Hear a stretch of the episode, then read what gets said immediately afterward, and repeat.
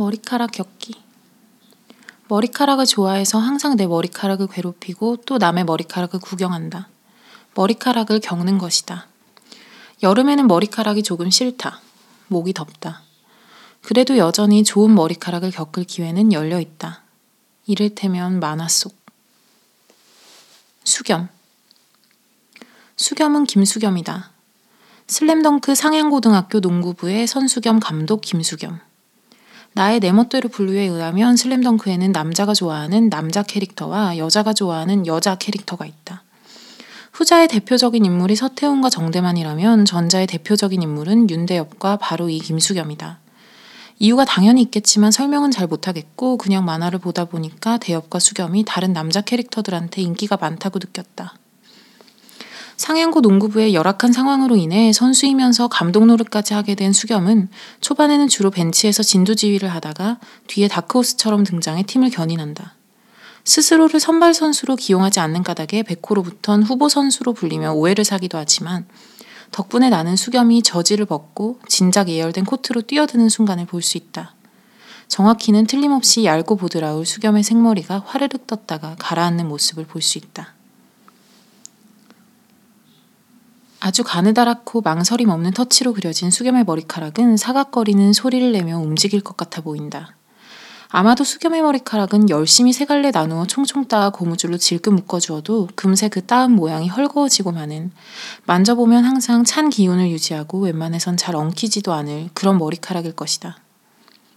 로레알 마지렐 4호와 5호의 사이 정도 빛깔에 스포츠 샴푸 냄새가 날 것이고 대강 수건으로 말리고 놔두면 알아서 가르마를 중심으로 흩어지는 그런 머리카락일 것이 분명하다. 수겸을 보고 있으면 똘똘하고 강단지고 금욕적인 여학생회장을 능욕하는 데 몰두하는 야한 만화의 심리를 이해할 수가 있다.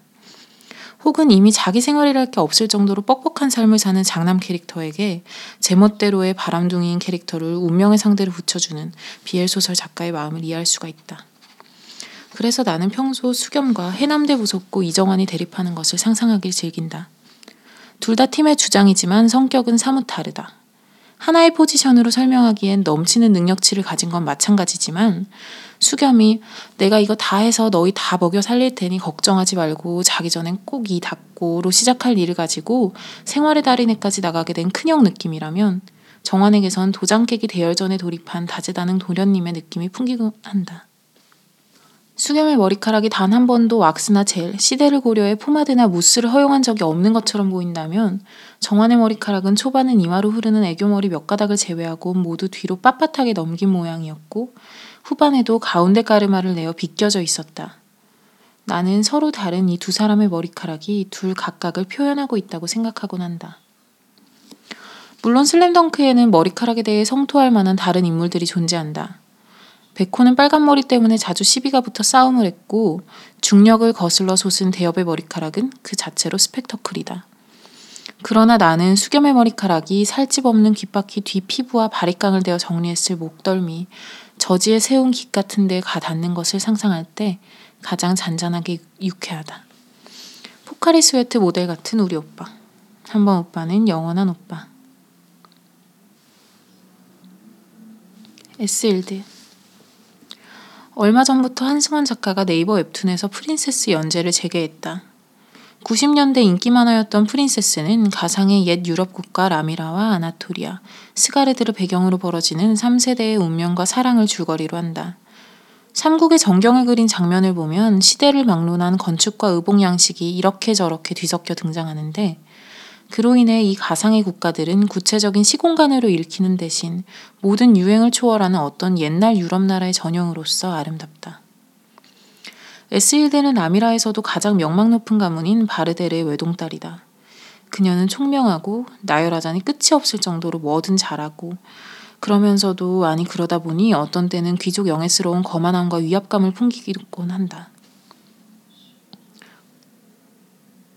어여쁜 에스일드는 집에서나 밖에서나 아들로 태어났으면 좋았을 텐데 소리를 밥 먹듯 듣고 사는 구시대의 희생양 캐릭터로 심지어 집안 때문에 연애도 마음대로 못하게 되어 총체적으로 참 안 됐다.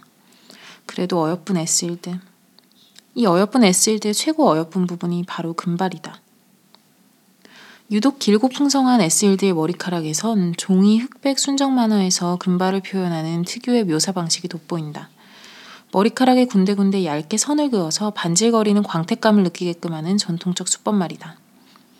펜선이 그어진 곳이 반드시 곱슬머리의 오목한 부분과 일치하는 것이 아닌데다 윤곽선이 진해서 양감은 약할지 몰라도 마치 패턴처럼 촘촘히 반복되는 선들로 인해 오묘한 글래머러스함이 있다. 그야말로 탐스러운 머리카락이다. 아들로 태어났으면 좋았을 캐릭터여서 그런지 에스일드는 남장을 하고 저작거리를 자주 시찰한다. 덕분에 그 예쁜 머리카락은 줄곧 두건 안에 감춰져 있다. 두건을 벗고 오대오 가르마를 타서 정성스레 빗질을 해놓으면 엉덩이를 덮을 정도로 긴 금발이 폭포수처럼 시원하게 아래로 떨어진다.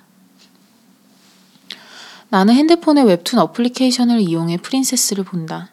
평소에는 걸어놓던 세로 방향 화면 고정을 해제하고 핸드폰을 가로로 든 채 손가락으로 스크롤을 내린다.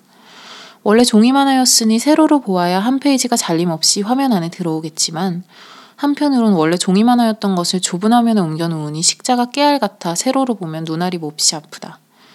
에스일드의 머리카락은 가로 화면에 다 들어가지 않을 만큼 기다랗다.